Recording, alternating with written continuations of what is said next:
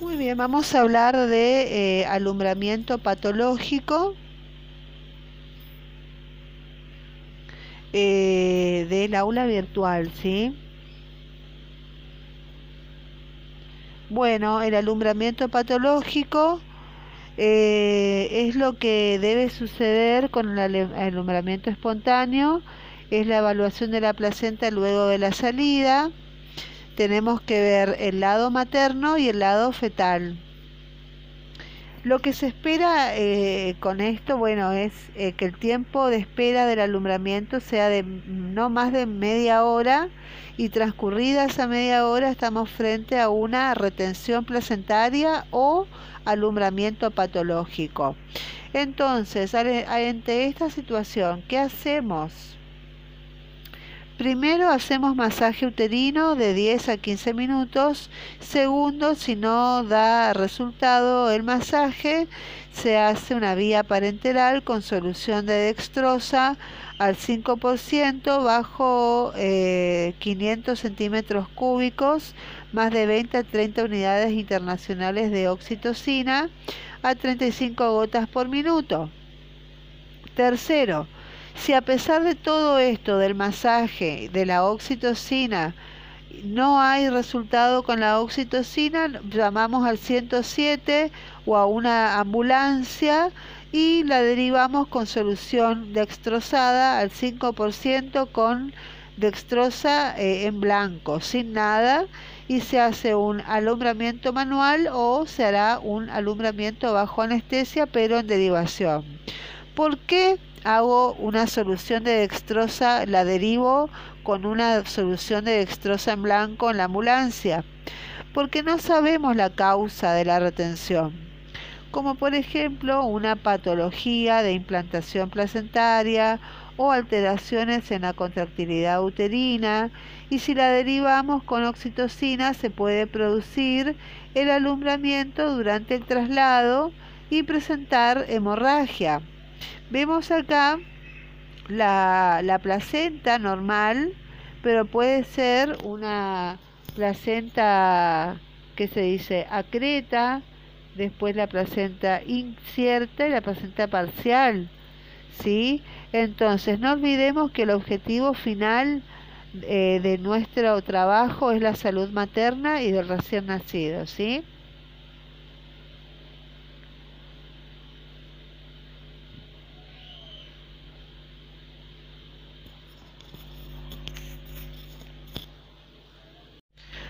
Hola, ¿cómo están?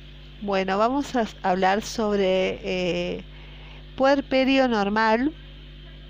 Eh, vamos a hacer eh, las competencias que nos piden, aparte del manejo de embarazo, parto y puerperio de bajo riesgo. En un puerperio normal, las competencias indispensables son realizar exploración física general, signos vitales, mamas, abdomen, periné. Eh, y en segundo lugar, tenemos que saber explicar los consejos para el alta hospitalaria. Eso son lo que nos pide la Facultad de Medicina como competencias básicas de médico general. Empecemos, puerperio patológico, Puede ser por hemorragias, como en el puerperio, que se dan generalmente las hemorragias en el puerperio inmediato y en el puerperio alejado o tardío.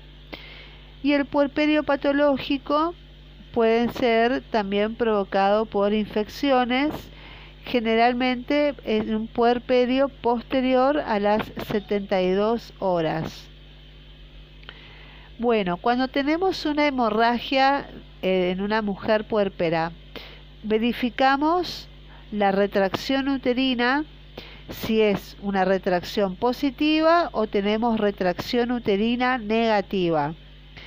La retracción uterina negativa, cuando está blandito el útero, empezamos con masaje manual puede responder positivamente como puede responder negativamente. Si responde positivamente, el útero se contrae y deja de sangrar. Lo, que nos, lo peor que nos puede pasar es que la retracción negativa eh, con masaje manual sea no de resultados y aquí pasamos a dar solución de dextrosa al 5% más 20 a 30 unidades internacionales de oxitocina a 35 gotas por minuto. Bueno, si funciona la oxitocina en 500 de dextrosa, perfecto, nos alegramos y tiramos cohetes. Si es negativa, en cambio, hay persistencia de restos placentarios, lo cual nos obliga a hacer una derivación, llamar a otro hospital de derivación, pedir una ambulancia y hacer un eh, preparar un legrado evacuador, que lo hará seguramente un cirujano especialista. Cuando la retracción uterina es positiva y hay sangrado, hay que verificar los desgarros vaginales, desgarros perineales y desgarros parauretrales. Comprobado todos estos desgarros negativos, continúa el sangrado, hay que verificar el desgarro cervical esto se hace bajo anestesia y la colocación de valvas para visualizar el cuello. Se hace tracción del cuello con dos pinzas de aro traumática. En el examen se hace en el sentido de las agujas del reloj. Se coloca cada 12, hora 12, después se da vuelta y se coloca hora 3, hora 9 hora 6, hora 9 de nuevo y hora 12, ¿sí? Y así se va dando con dos pinzas de aro en forma de reloj.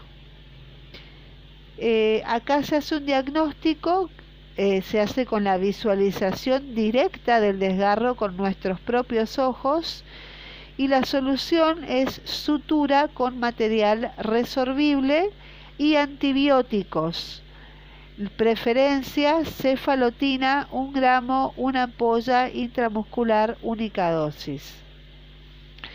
En el caso de las hemorragias en el puerperio tardío, son este tipo de hemorragias en puerperio tardío, son hemorragias por falta de contractilidad uterina, por patología propia uterina, pueden ser hemorragias por falta de lactancia, porque la lactancia ayuda a, la retracción uterina o pueden aparecer a los 30 o 40 días que se pueden confundir con el retorno menstrual. Con respecto a las infecciones, tenemos eh, que bueno que la paciente tiene una temperatura una paciente con 72 horas o más de puerperio eh, presenta alguno de estos síntomas Temperatura de 39 a 40 grados.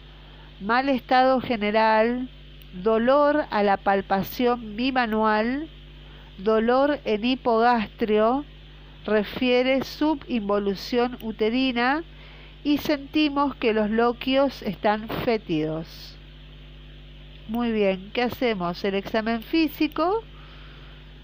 Lo primero es eh, la especuloscopía se observa material compatible con restos ovulares o se puede también eh, con la especuloscopía observar sangre oscura fétida sin restos y en el tacto vaginal vamos a encontrar una vagina elástica con elevada temperatura. Entonces, en la endometritis eh, eh, esto puede traer una endometritis por infección. Cuando se infecta el útero es una endometritis. Entonces se hace una clasificación diagnóstica por tacto vaginal. Cuando el cuello está cerrado es una endometritis por gérmenes. Cuando el cuello está permeable es una endometritis por persistencia de restos y sí o sí una endometritis requiere una internación. El tratamiento Ambos reciben la triple asociación.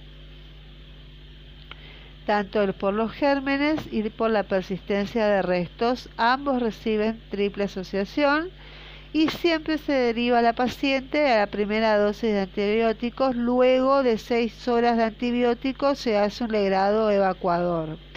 ¿Cuál es la triple asociación antibiótica? Son un gramo por día de metronidazol, gentamicina 240 miligramos por día, cefalotina 4 gramos por día o si no hay cefalotina, ampicilina 4 gramos por día en una endometritis.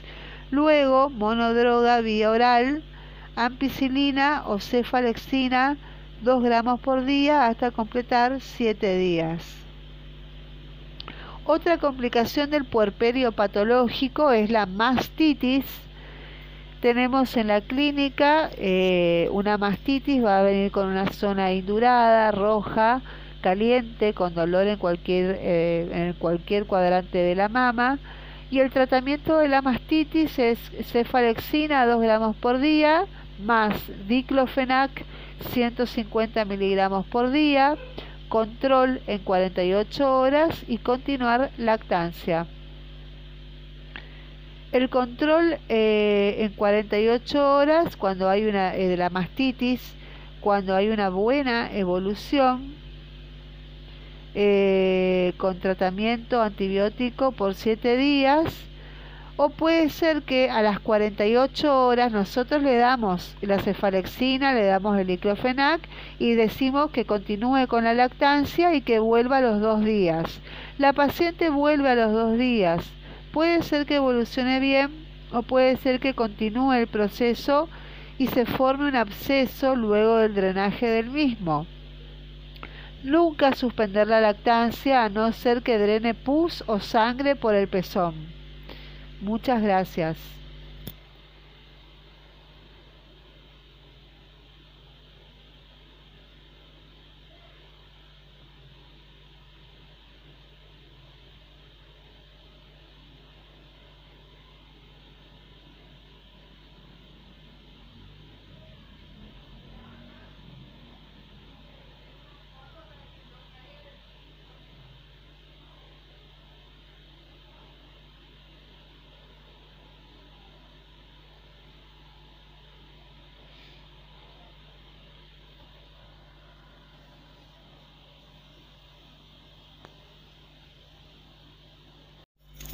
Bueno, y con respecto al puerperio normal, vamos a hablar del resumen del SWARS de la página 538.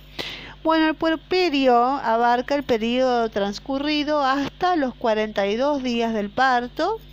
Entonces, durante el mismo ocurren eh, a la involución de las eh, a la involución de las transformaciones anatómicas, metabólicas y hormonales que produjo el embarazo, con la sola excepción de la glándula mamaria que adquiere predominancia durante el amamantamiento.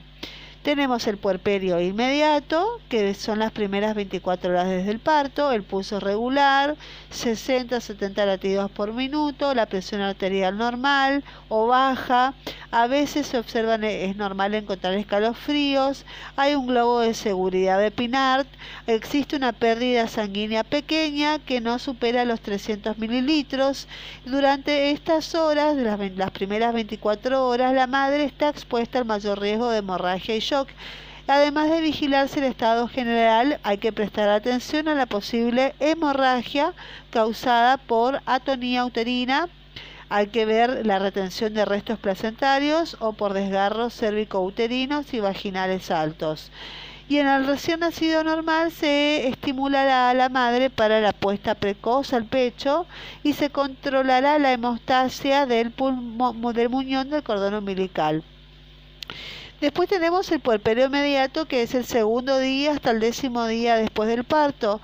Y las modificaciones locales normales son la involución uterina, ya es máxima, el fondo del útero desciende 2 centímetros por día, regresan la hipertrofia e hiperplasia de las fibras musculares del útero, comienza la regeneración del endometrio a partir de los fondos de saco glandulares, el cuello se cierra, las modificaciones generales es que se aclaran las pigmentaciones de la cara, los senos, el abdomen, las grietas van adquiriendo un tono nacarado, desaparece la hipertricosis gravídica, hay caída de los estrógenos y de la progesterona y elevación de la prolactina. En la lactancia, la manera natural de alimentar a un recién nacido es con leche de su madre y el acto a través del que se lleva a cabo es el amamantamiento. Se registra un aumento de la secreción de, de calostro durante los primeros días del puerperio y aparición de la secreción láctea hasta el tercero o cuarto día y eh, en el examen clínico el estado general debe ser perfecto, el pulso, presión normales, la caída de peso es de 4 a 6 kilos, la pared abdominal va a estar flácida, la, va a haber diastasis de los rectos todavía, el útero se palpa del primer día a eh, a nivel del ombligo. Después del sexto día se palpa a mitad de distancia entre el ombligo y el pubis. Y el décimo segundo día se hace pelviano y no se palpa. Y la consistencia debe ser firme y elástica. Y la palpación es indolora. Las contracciones son dolorosas en las multíparas que son los entuertos. Eh, la regresión de las vías genitales bajas es más rápida que la del útero. El ano puede presentar un rodete hemorroidal. Puede haber retención de orina y constipación. El flujo loquial dura 15 días. Su cantidad total es de un litro y medio los primeros dos días los loquios son rojos, el segundo y tercer día ya son eh, rosaditos, que serían ceros sanguinolentos, y después del quinto o sexto día cerosos. El olor es semejante al del eh, hipoclorito de sodio, lavandina, y los cuidados generales que debe tener la mujer, que tenemos que aconsejarle reposo físico, reposo mental, control diario de la temperatura, que se controle el pulso, que, avise si tiene involución y si no tiene una involución uterina y revisar nosotros también la involución uterina, revisar los loquios y los senos, calmar los entuertos y tenemos que dar una pauta de alimentación, tenemos que ayudar en la alimentación, eh, a, educación en alimentación, gimnasia, levantamiento temprano de la cama, que no esté todo el día acostada. Y los cuidados locales son vigilancia, ayudarla en la evacuación, que haya alguien que la ayude a ir al baño, a la evacuación intestinal, a la evacuación de la vejiga. Higiene con agua hervida, eh, adicionada a antisépticos, eso, eh, el alta es a partir de las 48 horas. El alta precoz no es aconsejable, siempre se la deja 48 horas porque eh, solamente se avalará si no hay cama disponible en la maternidad y se garantice un seguimiento diario del equipo de salud en, los, en las 48 a 72 horas de posparto. El puerperio alejado es del día 11 hasta el día 42 que es una fecha considerada clásicamente como la finalización del puerperio y el puerperio tardío corresponde al periodo que comienza al finalizar el puerperio alejado, o sea, después de los 42 días hasta el año, ¿sí? Y en la mujer que amamanta la vuelta de las menstruaciones tiene un término impreciso, todo depende de cada mujer, de cada metabolismo, de cuánto tiempo da de mamar y bueno, eso es todo con el puerperio normal. Muchas gracias.